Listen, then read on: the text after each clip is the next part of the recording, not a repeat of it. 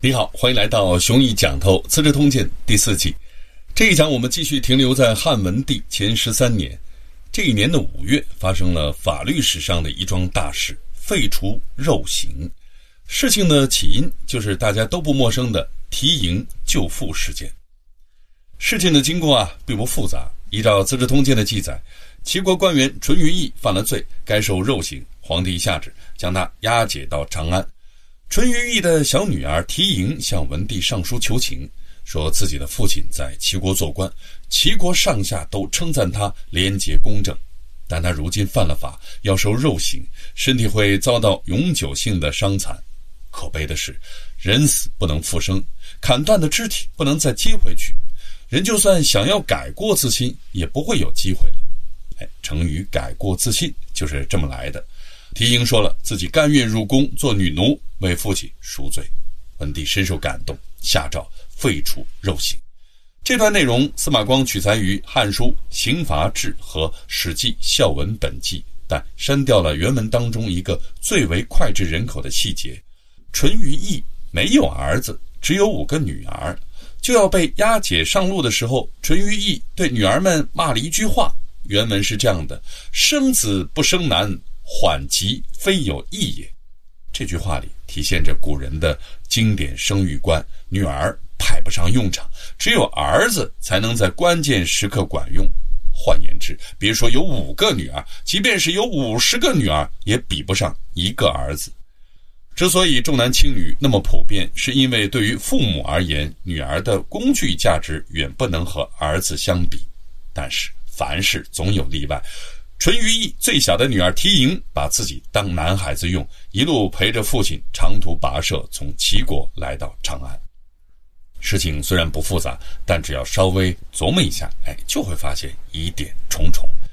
淳于意的身份是齐国的太仓令，这个职位管理的是齐国的粮食储备，算不得多大的官。如果犯了什么事，齐王直接就可以把他治了，那么他到底？犯了多大的罪，以至于皇帝直接插手齐国内政，发起诏狱，把他千里迢迢押到长安执行肉刑呢？我们可以参照的史料是《史记·扁鹊仓公列传》，标题里的这位仓公就是淳于意，在齐国任职太仓长，所以被人尊称为仓公或者太仓公。你应该注意到了。司马迁把仓公和扁鹊合写在一篇传记当中，显然这位仓公，也就是淳于意，并不仅仅是废除肉刑事件当中的一个陪衬角色，而是可以和扁鹊比肩的一代神医。淳于意是临淄人士，父姓淳于，单字名义。淳于意从小喜爱医术，汉高后八年拜本郡公圣杨庆为师。公圣杨庆当时已经七十多岁了，膝下无子，把看家的本领啊都交给了淳于意了。淳于意听了公圣杨庆的话，抛弃了以前所学的一切，从零开始学了三年，医术大成。对比一下今天三甲医院医生的求学经历，从本科到博士毕业需要十一年，规范化培训三年拿到住院医师的资格，哎，再经过三年的专科医生规范化培训，才有资格申请晋升为。副主任医师、主任医师，让我们看看两千年前的淳于意，短短三年时间，医术大成。从此以后，淳于意行医经常游走在各个诸侯国之间，不大着家了。有时候啊，还会拒绝诊治病人。那么，不难想见，心怀怨恨的病人家属肯定是越来越多。那么问题来了，淳于意明明在齐国任职太仓令，或者按《史记·扁鹊仓公列传》的说法是太仓长。总之是个齐国政府里的公职人员。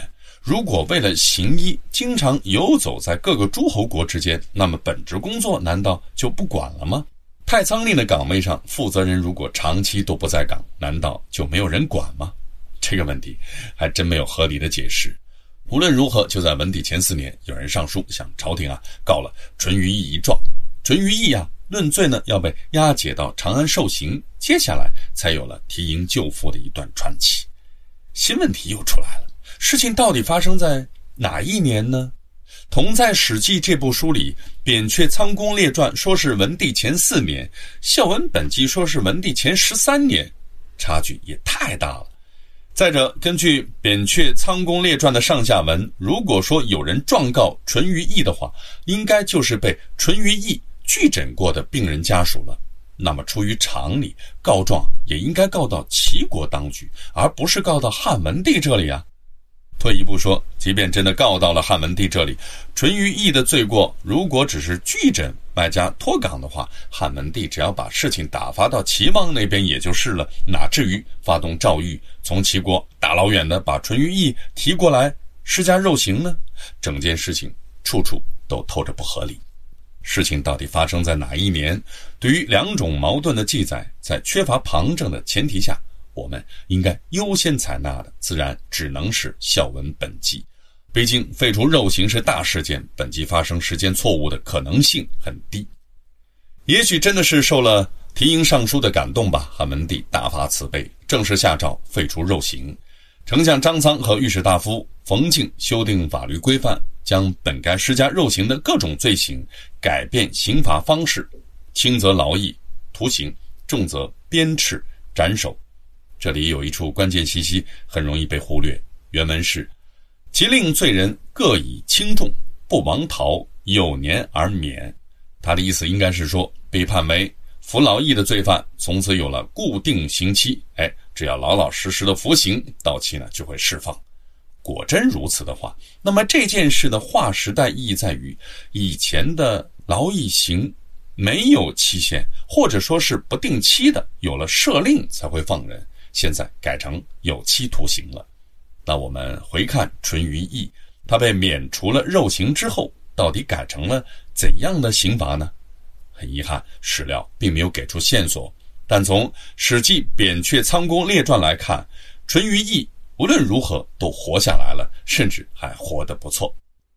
淳于意回家之后，汉文帝没忘记他的神医身份，派人仔仔细细的问他是怎么学的医啊，治过了哪些人，都是怎么治的，治好了没有？淳于意一五一十的详细交代，一共交代了二十五次行医经历，长篇大论，巨细靡遗。这些内容并不是临时回忆出来的。在淳于意的回答当中，说自己治疗过的所有病患，自己啊都留有所谓的诊籍，大约相当于今天的病历。从诊疗的结果来看，似乎也不存在夸大其词的问题，因为在二十五个病例当中，十五例治愈，十例死亡，哎，绝不是传说中神医该有的药到病除，起死回生。这些病例有人做过统计。患者上至王公贵族，下至平民奴仆，男性十八例，女性七例，有名有姓者二十一例，涉及内科、外科、伤科、儿科、妇产科、口腔科、寄生虫科。显然，淳于意啊是一位很厉害的全科大夫。从《史记·扁鹊仓宫列传》来看，汉文帝和淳于意一问一答，反反复复。不禁让人怀疑，整篇内容会不会是对话体的纯虚构创作？在文帝提出的问题里，最有意思的是这样一个：你的老师公圣杨庆是从哪儿学的医术啊？齐地诸侯知道他的名声吗？淳于意的回答是：我也不知道老师的医术是跟谁学的。他家里很富有，他精通医术，却不愿意为人治病，所以并没有名声流传在外。老师还叮嘱过我，千万别让我的子孙知道你跟我学过医术啊！问题马上就出现了，前文不是才说了，这位公圣杨庆都七十好几了，却没有孩子，所以才对淳于意倾囊相授吗？怎么这时候又突然叮嘱淳于意对自己的儿孙保密呢？再者，从常理来看，医术，尤其是古代医术，极其仰仗经验。一个从没有过实践经验的人，怎么可能仅凭理论知识就真会行医治病呢？汉文帝还问过一个耐人寻味的问题：“你知道齐文王卧病在床到底是怎么回事吗？”文帝提到的这位齐文王名叫刘泽，说起来曾经是淳于意的主君。前面讲过，当初诸吕之乱闹得最起劲的就是齐王三兄弟刘襄、刘璋、刘行居。三兄弟处心积虑要让齐王刘襄登上皇位，没想到功臣集团忌惮齐国的实力，请来了最没根基的代王刘恒继位，这就是汉文帝。汉文帝运气很好，登基没多久，刘襄啊就死了。齐国由刘襄的太子刘泽继承，汉文帝充分利用了这个时机，狠狠地欺负小孩子，从齐国版图上割出一个城阳国，封给刘璋，又割出一个济北国，封给刘兴居。刘泽继任齐王的时候还只是个孩子，不可能对汉文帝形成威胁。刘泽病重不起的时候，也还没有到二十岁。淳于意回答文帝的问询，说自己啊，并不曾亲眼见过刘泽的病状，只是听人说起。刘泽当时有气喘、头疼、眼花的毛病。淳于意判断这不是病，只是因为刘泽啊太胖了，缺乏运动，所以呢用不着医治，只要让他加强运动就好了。但是听说主治医生用治法为他治疗，反而呢加重了病情，这应该就是刘泽的死因吧。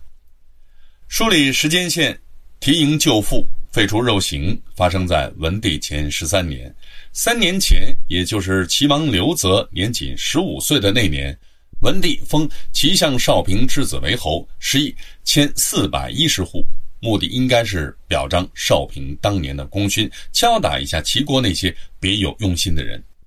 少平的事迹，也许你还有印象，当年诸吕之乱，刘泽的父亲。齐王刘襄要发兵西入长安，齐相少平果断地行使了代表中央对诸侯国的监管职责，为了阻挠刘襄，付出了生命。汉文帝登基之后，最不放心的应该就是齐国了。哎，趁着刘泽年纪还小，文帝呢分化瓦解齐国，又积极插手齐国内政，树立中央权威，捉拿淳于意，应该也是属于这盘大棋里的一步。在废除肉刑的两年之后，刘泽英年早逝，没有子嗣。汉文帝趁机把齐国一分为六。那么刘泽死的蹊跷，汉文帝会不会是幕后黑手呢？如果淳于意的医疗记录可信的话，那就意味着两年前受惠于汉文帝的淳于意，以齐国神医的身份为刘泽的死因一锤定音，让阴谋论没了土壤。但事情的真相究竟如何，后人也只能想象和推测了。我们下一讲再见。微信 o u c h s t y l e 提醒您，此音频仅供我群内部交流学习使用，请勿传播。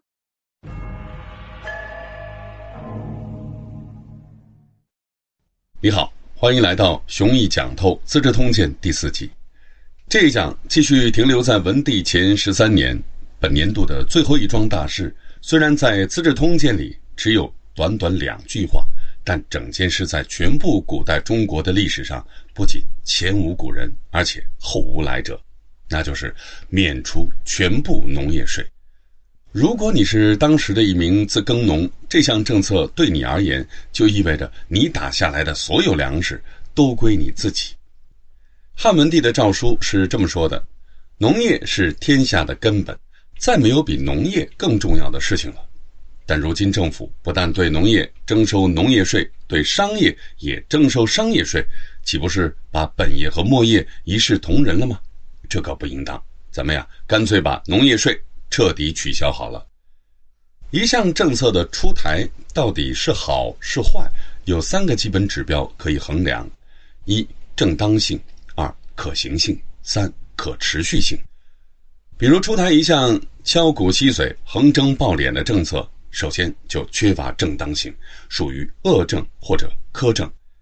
这项政策如果推进下去，预计啊马上就会激起民变，烈火燎原。这个呢就是缺乏可行性。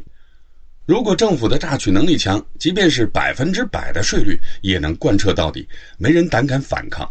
但这种税率收得来当年，收不来明年，杀鸡取卵，缺乏可持续性。那么，我们就拿这三个指标看看汉文帝的农业税新政。首先，正当性似乎不成问题，毕竟轻徭薄赋一直都是善政的标志。历史上的一切轻徭薄赋的统治者们，难道有谁比得上汉文帝吗？但问题马上来了，这样一比，尧舜禹。汤文武周公这一串儒家天天挂在嘴边的圣人，难道从此都挨汉文帝一头？当然不可能。所以正当性指标还真有一点可以商榷的余地。前面讲过，孟子和白圭呢有过一段对话，白圭就税制问题征求过孟子的意见，说自己啊想给魏国人民减税啊，改成二十税一，也就是按照百分之五的比例收税。没想到孟子很不给面子，说白圭这么搞属于莫道。所谓莫道，译过来就是蛮族的做法，带有强烈的贬义。孟子认为，蛮族之所以税率低，是因为生产和生活方式都很简单。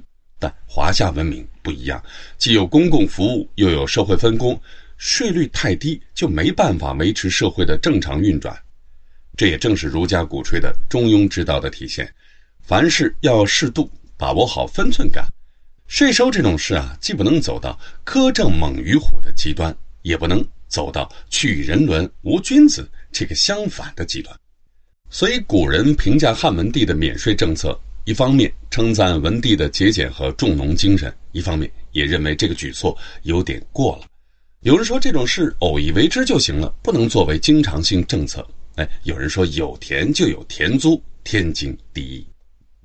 我们再看可行性指标，免税政策一旦推行，农民当然开心，但朝廷用度不足该怎么办呢？治水、赈灾、抗击匈奴这些事都要消耗大量的人力物力。如果只凭人头税和工商业税收，能撑几年呢？确实啊，能撑几年，所以可行性倒也勉强过关。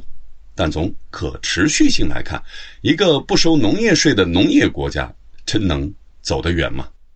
正因为有这些问题的存在，所以这项政策究竟是怎么回事？自从一九八零年代以来，随着学术研究的深入和出土文献的增多，学者们争议不断。我们最熟悉的说法就是汉文帝真的完全免除了农业税，政策一共持续了十二年，直到文帝驾崩、景帝即位才恢复征税，税率是三十税一。但还有一种说法，认为文帝完全免除农业税仅仅针对文帝前十三年的当年，是一项临时性的优惠政策，第二年就恢复成十五税一了。然后等到景帝即位，为了要买人心，给文帝时代的十五税一减半，这才变成了三十税一。两种说法各有各的理据，几十年来啊，谁也不服谁。我呢自己是倾向于前一种说法的，因为汉文帝这段时间的各种政策，怎么看怎么像是一套组合拳，又是废除肉刑，又是免除农业税，又是废除了适龄男丁戍边一年的律令，又是开放关卡。一切的一切都指向同一个政治意图，那就是跟诸侯国争人心、争人口、争资源，让天下人都想到汉政府的直辖区当居民、做买卖，享受直辖区特有的福利。而在这一系列的政策背后，财政方面的推手就是晁错的洗民实边和入粟败爵。明朝学者于慎勤发出过一个疑问：彻底免除农业税的话。国家开支从何而来呢？这种事，即便是三代盛世也做不到啊！所以汉文帝一定还有别的收入来源。这个怀疑一点没错。当时既有人头税，又有工商税，而关键之处在于，有了洗民实边和入粟败爵之后，汉政府征粮，哎，不用征了；运粮呢，也不用运了。这可比什么十五税一、三十税一省心太多了。当然，这道政策经不起可持续性这个指标的考核。毕竟爵位并不真像晁错说的那样，全凭皇帝一张嘴啊，想有多少就有多少，而是相当于一种信用货币，一旦超发，就必然导致通胀。事实上，汉朝的爵位确实在不断的贬值。政策之间的关联性是我们必须看到的关键。之所以汉文帝的免税政策不但前无古人，而且后无来者。不是因为后世的帝王都穷奢极欲、横征暴敛，而是因为如果缺少了洗民实边和入粟败爵这些配套手段的话，免税就等于作死。再者，如果后世帝王有足够的征税能力，不论土地怎么兼并，都能按照耕地面积征收固定税率，又有大运河可以沟通南北的话，也就犯不上洗民实边和入粟败爵了。我们读历史读的毕竟大多是帝王将相的故事，人呢天然又有英雄崇拜的情节，很容易把自己带入到统治者的角色里去。但如果换一个角度，试着从平民百姓的角度理解汉文帝的一系列惠民政策，会不会有不一样的感觉呢？当然会有的。晁错的文章里啊，已经描述过了。农户一个五口之家，最多不过耕作一百亩地，总产量不过一百石粮食。即便养家糊口有余，最多呢也不过略有盈余而已。那么不难想见，如果指望这些人入宿拜爵，他们呢根本就没有这个能力。既有能力又有动力去入宿拜爵的，一定是大地主、大商人，或者是大地主兼大商人。那么问题来了，大地主、大商人入宿拜爵的动力越强，兼并土地的动力啊也就越强，给佃农提高田租的动力也就越强。晁错的文章里虽然猛烈抨击土地兼并，认为这是汉帝国一个最为严峻的社会问题，但他的着眼点并不是民生和农民负担问题，而是当土地兼并愈演愈烈之后，以汉帝国不太高的集权程度和不太强的征税能力，农业税越来越收不上来。所以，晁错要做的是在承认朝廷的集权程度不高和征税能力不强的继承事实的基础上，去解决朝廷的农业税征收问题和国家的粮食储备问题。至于农民的境遇到底会因此改善还是恶化，那就不是晁错操心的了。换句话说，晁错要解决的是农业问题，而不是农民问题。前面已经反复的强调过了，农业问题和农民问题是两码事。重农作为古代中国一以贯之的基本国策，重视的是农业而不是农民。只要农业发展的好，在帝国的天平上，农民当然是可以为农业做牺牲的。所以到了汉武帝时代，董仲舒描述的社会现象已经是富者田连阡陌，贫者无立锥之地。如果站在当时一名普通商人的角度，那么账很好算。经商不管多赚钱，都不是长久之计。而求长久的话，求赚来的钱保值增值的话，哎，经典策略只有一个：以墨制财，用本守之。农业政策是农业税全免，交粮食还可以换爵位，那还有什么好说的？赶紧啊，买田置地嘛！买来的田要雇佃农来耕，佃农该交多少粮？在不损害他的劳动积极性的前提下，哎，尽可能的多一点。综合各种史料来看，当时佃农交给地主的田租大约是粮食产量的百分之五十，甚至更多一些。负担呢，是不是太重？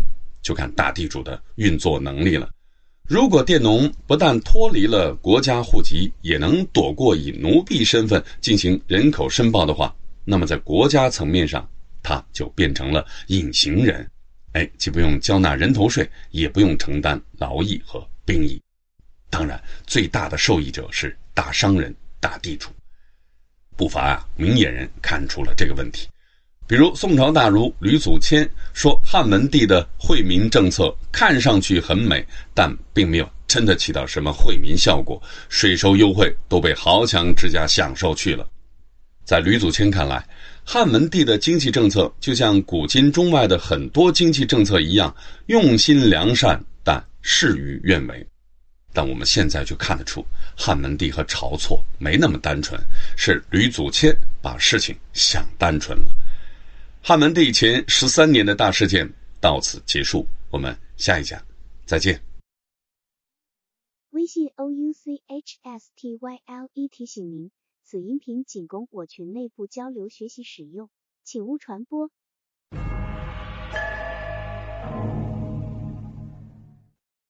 你好，欢迎来到雄毅讲透《资治通鉴》第四期。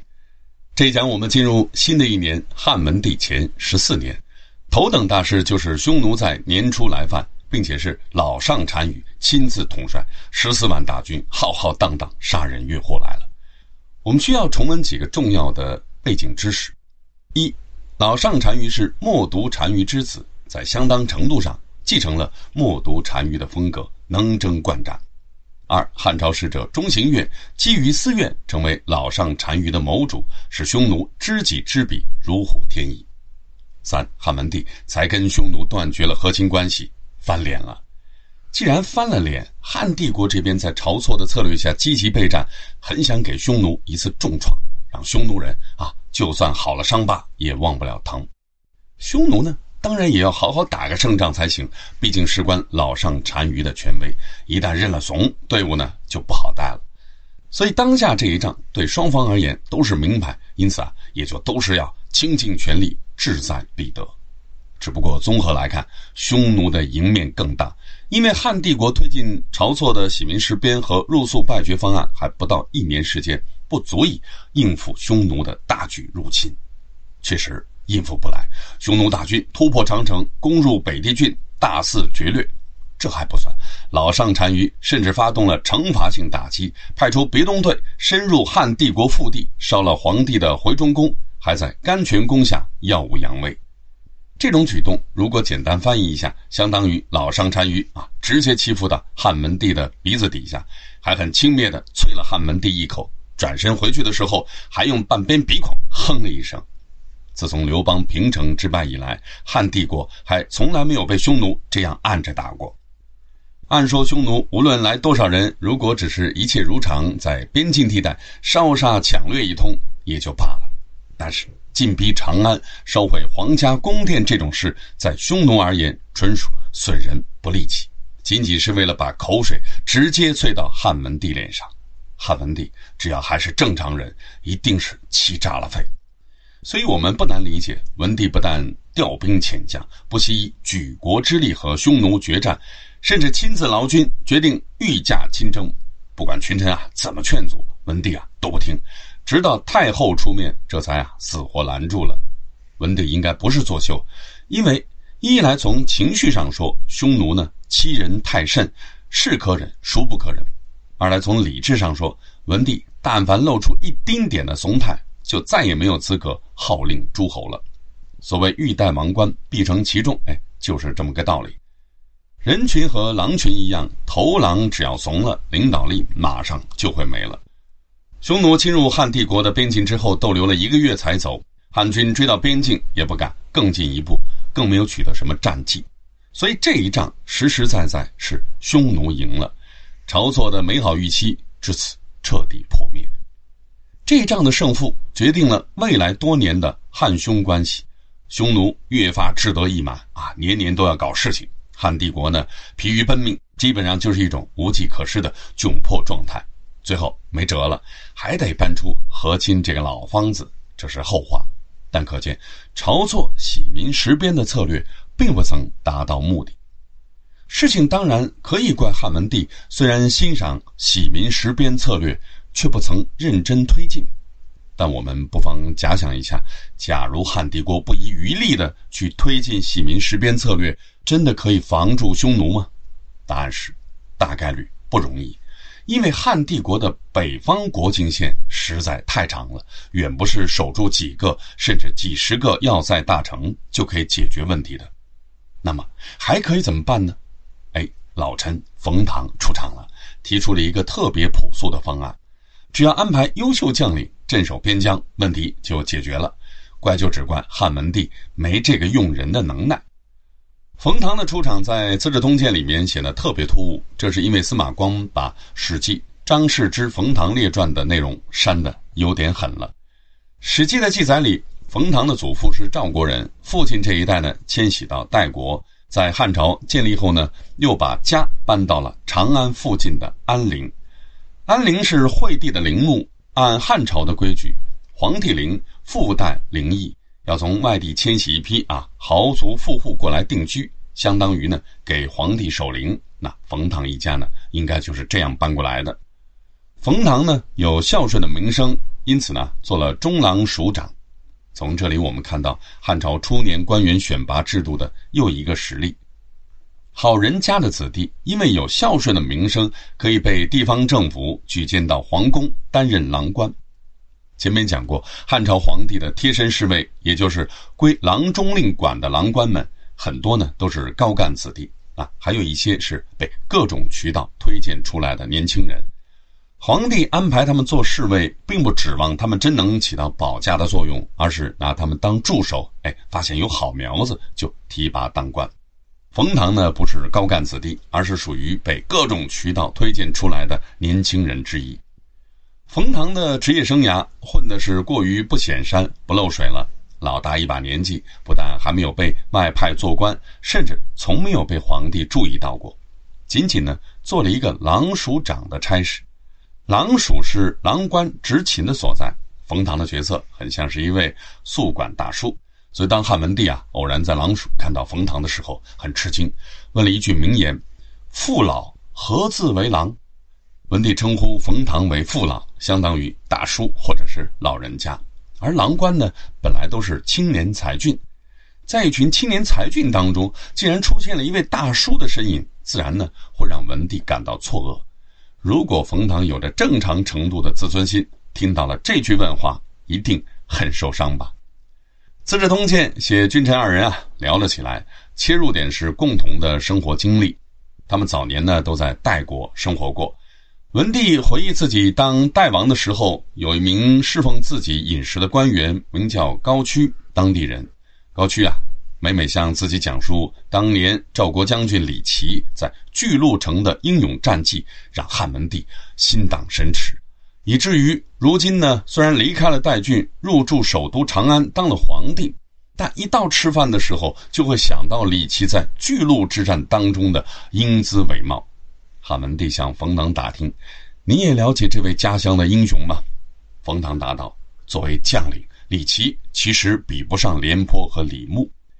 冯唐的祖父当年和赵国名将李牧是同僚，父亲和李琦是同僚。”所以，冯唐说起那段往事，知根知底，绘声绘色，把汉文帝说得心荡神驰。终于，汉文帝啊，拍着大腿叹息道：“我手下如果有廉颇、李牧这样的将领，哪会像现在这样为匈奴问题发愁呢？”万没想到，在这种气氛之下，冯唐直愣愣地回了一句话：“依我看，陛下就算得到廉颇、李牧这样的将领，也不会用。”我们有必要了解一下细节。对话发生在狼署，在场肯定还有郎官、宦官，不是只有文帝和冯唐两个人。汉文帝顿时啊火冒三丈，扭头走了。过了好久，文帝消化掉了负面情绪，召见冯唐，当面问道：“您怎么可以当众羞辱我呢？那些话难道就不能找个没人的地方悄悄跟我讲吗？”我们读历史读到这里，不得不佩服。汉文帝的度量，古人的分寸感确实一直有所谓“扬善于公堂，归过于私事”的原则。在公开场合，哎，要多夸别人的优点；到了私密场所，再去规劝人家哪里哪里做错了。冯唐一把年纪，说话呢确实过于百无禁忌了。文帝正在为老上单于大举入侵的事情扰心，一定要冯唐给自己讲清楚：你怎么就敢断言？朕就算有廉颇、李牧，也无济于事呢。冯唐的回答归纳起来只有一个重点：将军领兵在外，人财物的调配和赏罚必须全由他一个人说了算。当年李牧为赵国防御北境，在军区里边设置市场，利润和税收由李牧全权支配，犒赏将士的财富就是这么来的。打仗的事呢，就更不用说了。他想怎么打就怎么打，国军只看结果。那么，为什么说汉文帝不行呢？冯唐的看法是：听说如今的云中郡守魏尚也像当年的李牧一样，开设市场，用金银所得犒劳将士，全军上下心气儿足。匈奴呢，绕着他们走。匈奴倒是也曾进攻过云中郡一次，当时魏尚率军出击，斩获良多。没想到。这反而招来了麻烦。要知道，军人尽是农家子弟，虽然敢拼敢打，却搞不清政府的文书流程。当功劳报上去，负责审批的公务员要做核实，只要一句话没对得上，就严格法办。再说了，人家魏尚报上去的斩首数字和清点出来的敌军人头只差六个，因此就被削爵治罪，这叫什么事吗？以此看来，就算是廉颇、李牧那样的名将为朝廷效力，一样逃不出这个结局。冯唐啊，这一席话说的汉文帝心悦诚服，当天就派冯唐手持使节去赦免魏尚，使魏尚官复原职。冯唐呢，也升任为正式的武职，哎，不再耗在郎署当候补干部了。那么问题来了，汉帝国自建国以来实行郡国双轨制。但皇帝呢，总是有心推进中央集权，理想目标是指挥全国每一个角落都能做到如臂使指，对任何一个人都可以轻松拿捏。所以，对于诸侯国，一方面要不断的分化瓦解他们，一方面要削弱诸侯王对封国的控制权。而对于帝国直辖区的郡县，也不是说啊直辖就能直辖的，总还是要严加防范，绝对不能让地方长官变成土皇帝。那么问题来了，如果依了冯唐给郡守那么大的自主权，将来郡守要闹独立怎么办？郡守跟诸侯王勾结起来反抗中央又？怎么办呢？问题很棘手，左右为难，那到底还能不能解决呢？我们下一讲再谈。微信 o u c h s t y l e 提醒您，此音频仅供我群内部交流学习使用，请勿传播。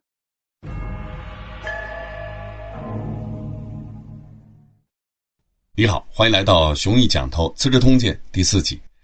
上个讲谈到，冯唐建议汉文帝对军事指挥官授予全权，汉文帝欣然采纳。于是问题来了：如果依了冯唐给郡守那么大的自主权，将来郡守要闹独立怎么办？郡守跟诸侯王勾结起来反抗中央又怎么办呢？让我们重新想想李牧的先例。没错，他拥有全权，指挥调度，得心应手。但如果国君对他真的放心，他也不至于被奸臣郭开一进谗言就丢了性命。再想想王翦统帅六十万秦军去打灭楚之战，一路之上需要通过不断自污的方式来消除秦王嬴政的疑虑，这就是政治结构使然。大放权势的打法，虽然呢可以收效于一时，却注定没有可持续性。不然的话，刘邦也不至于费心铲除异姓王。贾谊也不至于提出了重建诸侯而少其力的方案，这就是特别会让皇帝头疼的一个经典的管理难题：想管就怕一管就死，想放就怕一放就乱，左有左的顾虑，右有右的担忧，只能啊走一步看一步了。要理解这个问题，我们先来看看汉帝国直辖区的郡县管理模式。郡可以分为三个类型：京畿、内郡和边郡。京畿大体而言，就是大长安地区帝国首都政治中心；内郡就是位于内地，不直接承受外来军事威胁的郡，因此而物富民丰，是国家的重要税源，是统治的基本盘；边郡顾名思义，位于帝国边疆，环境啊既艰苦又危险，直接承担着防御强敌的压力。汉帝国的边郡以北方边郡至关重要，因为他们直接和匈奴的活动地区接壤。魏尚担任郡守的云中郡就是汉帝国的北方边郡之一。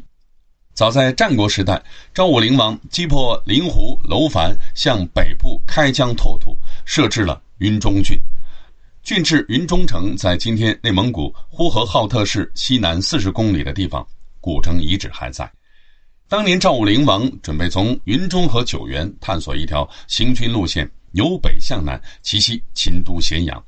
这个大胆而出奇的战略构思虽然没能落地，但我们啊不难想到，如果匈奴拿下了云中郡，大有机会轻骑南下进逼长安。到了汉文帝时代，云中郡成为了北防匈奴的重镇，但从制度上说，郡守并没有发兵的权利。因为在此之前，汉文帝已经重新设置了一套符号化的凭证制度，将新式的铜虎符、主使符啊颁行帝国全境。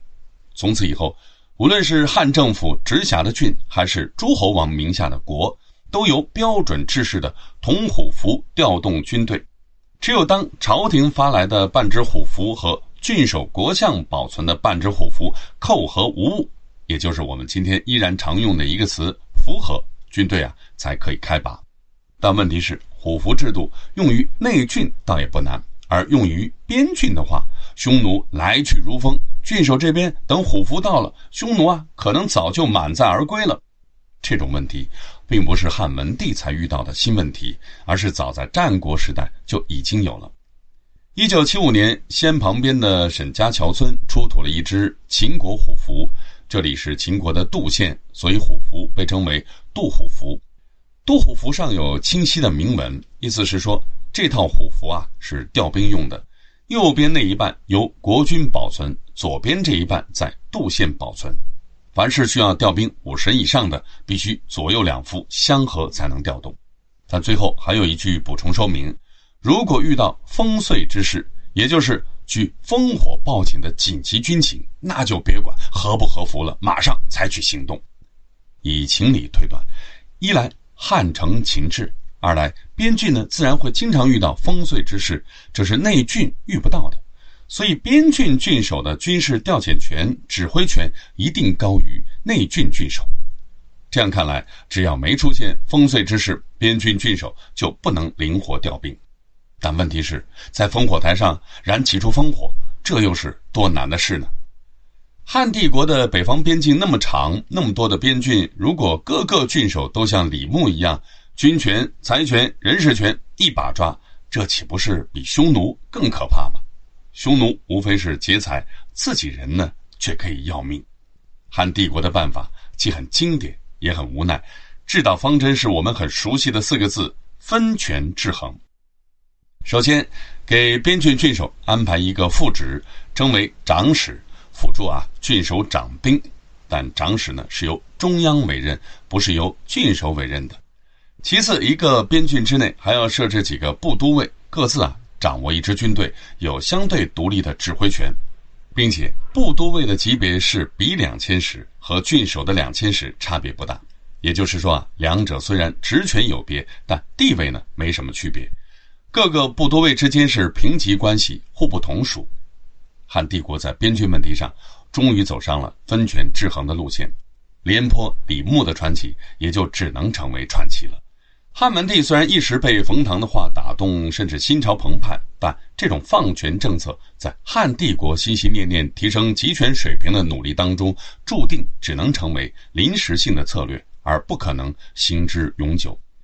所以，我们不难理解，魏尚官复原职之后，非但没能像李牧那样大放异彩、扫除边患，反而在不久之后的战斗当中被匈奴打得很惨。不过，因为这个小小插曲，冯唐呢从此成为一个文化语码，代表着韶华易逝，岁月蹉跎。通俗来讲，就是才华横溢，但运气太差。一大把年纪了，还和后生晚辈平级，丢人啊，丢到家了。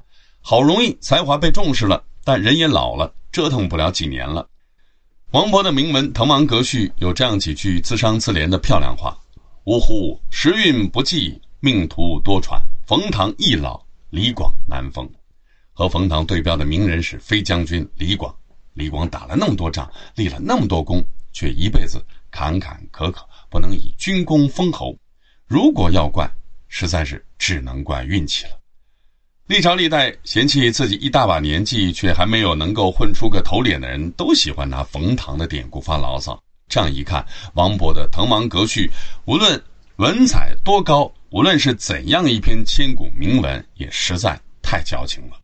王勃明明就是少年成名，张狂狠了，遭了半粒芝麻大的挫折而已，哪好意思感慨什么“冯唐易老，李广难封”嘛？我们再看看唐朝的大诗人姚和，说什么“汉有冯唐，唐有我，老为郎吏更何人”，嫌自己啊年纪太大，官职太小，同事都是小年轻。可这点牢骚，真的值得写进诗里吗？用冯唐为典故的文人，到底还是苏轼来的豁达。酒酣胸胆尚开张，鬓微霜又何妨？持节云中何日遣冯唐？会挽雕弓如满月，西北望，射天狼。苏轼可不是以冯唐自比，而是以媚上自比，期待朝廷啊派遣冯唐一样的使节，让自己大放光华。这正是苏轼很出彩的地方。天才却懂务实，有好大喜功的毛病，但真诚，历经坎坷却一点都不矫情。读苏轼的诗词文章，哪怕只是议论时政的奏疏，都会生出齿颊生香的感觉。话说回来，最后简单交代一下这一年里的另外三件事情。首先，关于祭祀，文帝下了一份诏书，说主管祭祀官员一向只为自己这个皇帝求福，却不为百姓求福，这太不应当了。今后祭祀就好好向天地鬼神致敬，这就够了，什么都别求。文帝的这种姿态，我们可以从中读出两层意思：一，这正是孔子所谓的敬鬼神而远之。之所以敬鬼神，是因为君子以神道社教，用装神弄鬼的办法来降低统治成本，维系一个良善的社会秩序。之所以而远之，是因为假的就是假的，统治者可不能因为神道社教搞多了，连自己都陷进去了。二，这也正是天人感应观念的一种体现，认为人类社会和天地鬼神的世界存在着某种机械联动的关系。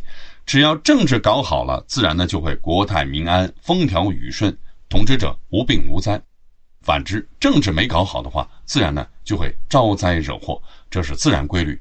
要想无病无灾什么的，那就只有一个办法：潜心修德，把政治搞好。祈祷可不会有任何作用。再看下一件事，河间文王刘必强过世。这位刘必强是已故赵王刘友的小儿子。在汉文帝即位初年，受封为第一任河间王。交代一句后话：刘必强死后，王位由儿子刘福继承，但刘福才当了不到一年河间王就过世了，没有留下继承人。河间国被顺利收归中央，变成了中央政府的直辖郡。到了汉景帝时代，封皇子刘德为河间王，前后两个河间国已经不是同一回事了。本年度的最后一件事，记载方式特别奇怪。原文以一个“出”字开头，表示接下来就要追叙过去的事情，而不是讲当年的事情。之所以要做这样的安排，是为下一年里的第一桩大事黄龙现身做一番前情提要式的铺垫。这是《左传》的传统笔法，司马光照方抓药，并不奇怪。但我们为了叙事的完整性，就留给下一讲一起交代好了。好，我们下一讲再见。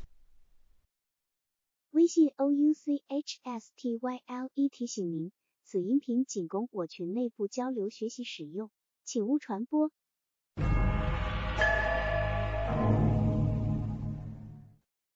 你好，欢迎来到雄毅讲透《资治通鉴》第四期。这一讲我们进入新的一年汉文帝前十五年。明明上一年里文帝下诏命令祭祀官员从此好好的向天地鬼神致敬就好，不必啊求这求那的。而转眼到了这一年，反而特别有怪力乱神的气氛。年初第一桩大事就是有黄龙在人间现身，这件事到底意味着什么？我们需要往前追溯一下。先前北平侯张苍出任丞相，制定律例，基本方针啊是这样的。汉朝在五德系统里属于水德，所以一切规章制度都要按照水德的标准制定。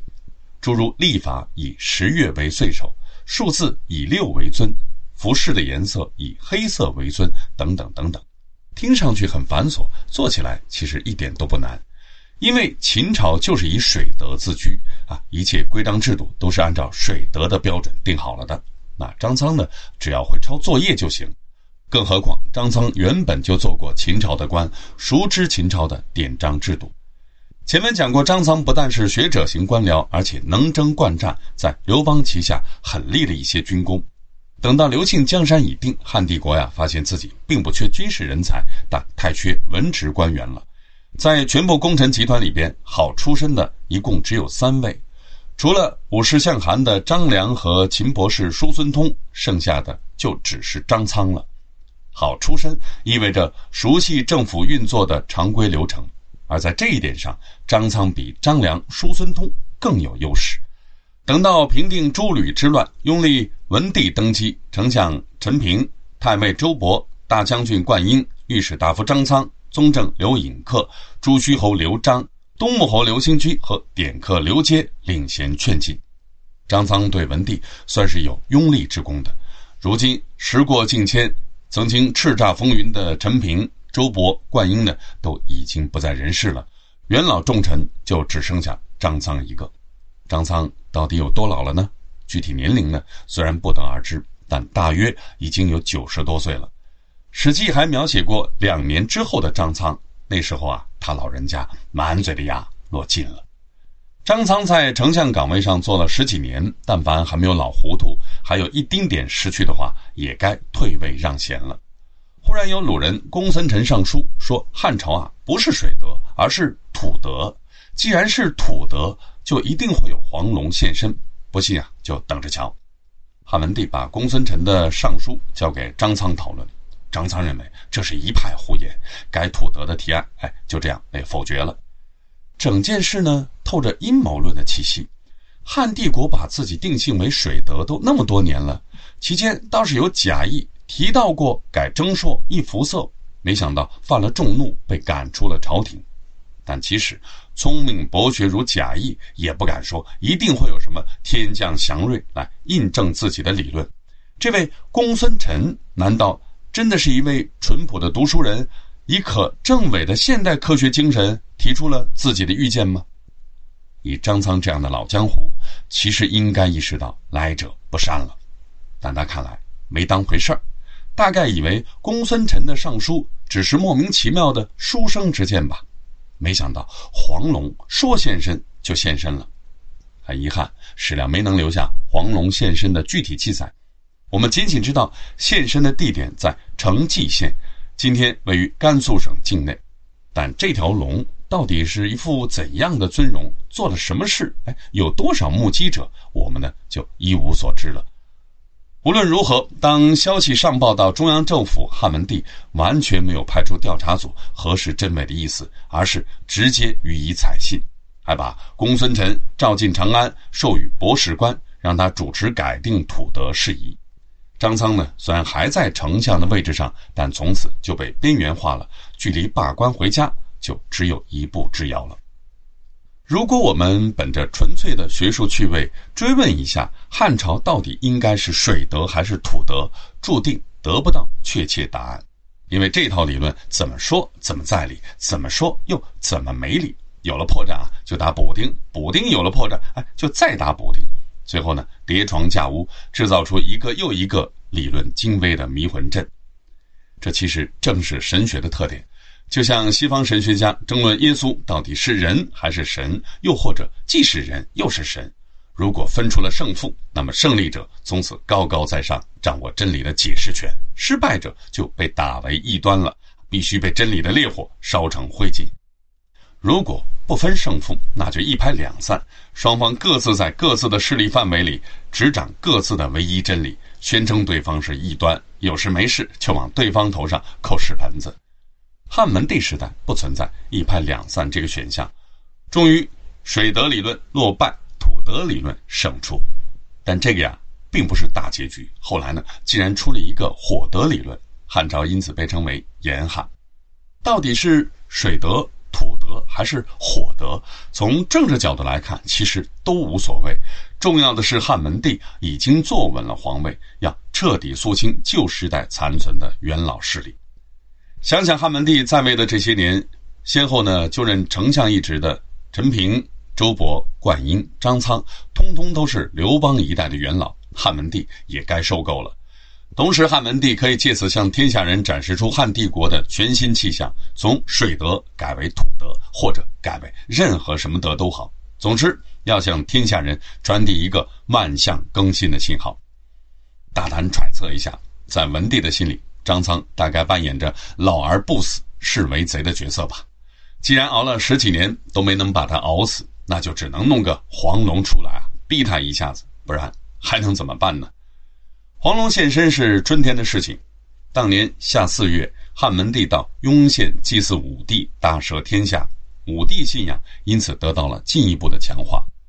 原先秦朝设有青帝、黄帝、赤帝、白帝之词，刘邦初看之下觉得奇怪。转念一想，哎，自己肯定就是黑帝，哎，这不就凑成了武帝了吗？刘邦以黑帝自居，这也是汉朝认定自己是水德的一个原因。那么秦朝是水德，汉朝为什么也是水德呢？倒也不难解释，秦朝啊，国祚太短，根本就不配在五德当中充当一德。真正的水德化身不是秦朝，而是汉朝。如今汉文帝祭祀武帝祠，相当于在黄龙出现之后通告天下，强化一下武德信仰，扮演一名拨乱反正的圣明天子。这番道理无非是圣人以神道设教的体现，揣着明白装糊涂而已。当年九月，汉文帝广开言路，亲自出题考试，时任太子嘉令的晁错脱颖而出，被任命为中大夫。我们看这个职位啊，所谓中大夫，似乎还有上大夫和下大夫，但并不是。当时所谓中，意思是宫中。换句话说，晁错从太子嘉令改任中大夫，相当于从太子身边的人变成了皇帝身边的人。晁错啊，因此大受鼓舞，又向汉文帝提出了很多建议。统计下来呢，足有三十篇之多，陈述削藩的必要性以及哪些法令应当修改。汉文帝虽然不能对晁错言听计从，但毕竟认识到晁错是个难得的人才。同年，齐王刘泽和河间王刘福同样啊英年早逝，同样后继无人，封国呢因此被纳入汉帝国的直辖郡县。前面讲过，刘泽是刘襄的继承人，刘襄和刘璋、刘兴居三兄弟特别有政治野心，是汉文帝的心腹大患。刘泽一死，齐国一除，啊，汉文帝应该长吁了一口气。齐国神医淳于意为刘泽之死做了背书。年轻人没病被庸医误诊，这才不幸死了。眼下之意是，刘泽绝对不是汉文帝阴谋害死的。刘福是去年过世的河间王的继承人，王位啊还没捂热就追随先父而去了。这件事应该也能让汉文帝背过脸去，捂着嘴偷偷乐上一阵了。同年，赵国方士辛元平登上政治舞台，以望气的本领得到汉文帝的亲自接见。辛元平说：“长安东北有神灵之气，显现五彩。”文帝呢很开心，下令在渭水北岸兴建武帝庙。以我们今天的知识，当然看出辛元平不过是行骗而已。但骗术之所以成功，是因为他刚好呼应了武德中史说为汉帝国变水德为土德的努力添砖加瓦。汉文帝即便明知辛元平是个骗子，也一定会对他礼敬有加的。于是就在第二年，文帝前十六年，文帝再次祭祀武帝祠，为辛元平加冠进爵，赏赐接二连三，又安排他和博士官儒生一道写取儒家六经之精华，制定全新的政府职官制度。另外，像巡狩、封禅啊，通通提上日程，又在城门道北为武帝立坛。这一系列的操作，已经完全是儒家的。繁文缛节风格了，完全背离了文景时代的所谓无为而治。接下来，文帝下诏将淮南王刘喜恢复为城阳王，又将齐国一分为六。事情的前因是淮南王刘长被文帝治罪，绝食死在押解的半途。文帝为了向天下人表示自己并不贪图淮南国的土地，于是改封城阳王刘喜为淮南王。现在只是让刘喜重新去当城阳王了，淮南国的故地分给了原淮南王刘长的三个儿子。我们有必要留意的是，刘喜的城阳王头衔是从父亲刘璋那里继承来的，而刘璋正是剪除诸吕之乱的始作俑者，是文帝最为忌惮的齐王三兄弟之一。城阳王的所谓城阳，是从原本的齐国割裂出来的城阳郡。汉文帝为了分化瓦解齐国的实力，不可不谓用心良苦。刘喜复位之后，齐国再遭分割，一分为六。这个操作正是假意重建诸侯而少齐力的方案，名义上让齐悼惠王刘肥在世的六个儿子雨露均沾。刘比光封济南王，刘贤封淄川王，刘雄渠为胶东王，刘昂为胶西王，刘江驴为齐王。刘炽为济北王，交代一句后话：景帝时代爆发七国之乱，以上这些人都有自己的戏份。这一年里，似乎万象更新，汉帝国从此迈上了一个新的台阶。但真会这样顺风顺水吗？我们下一讲再见。微信 o u c h s t y l e 提醒您，此音频仅供我群内部交流学习使用，请勿传播。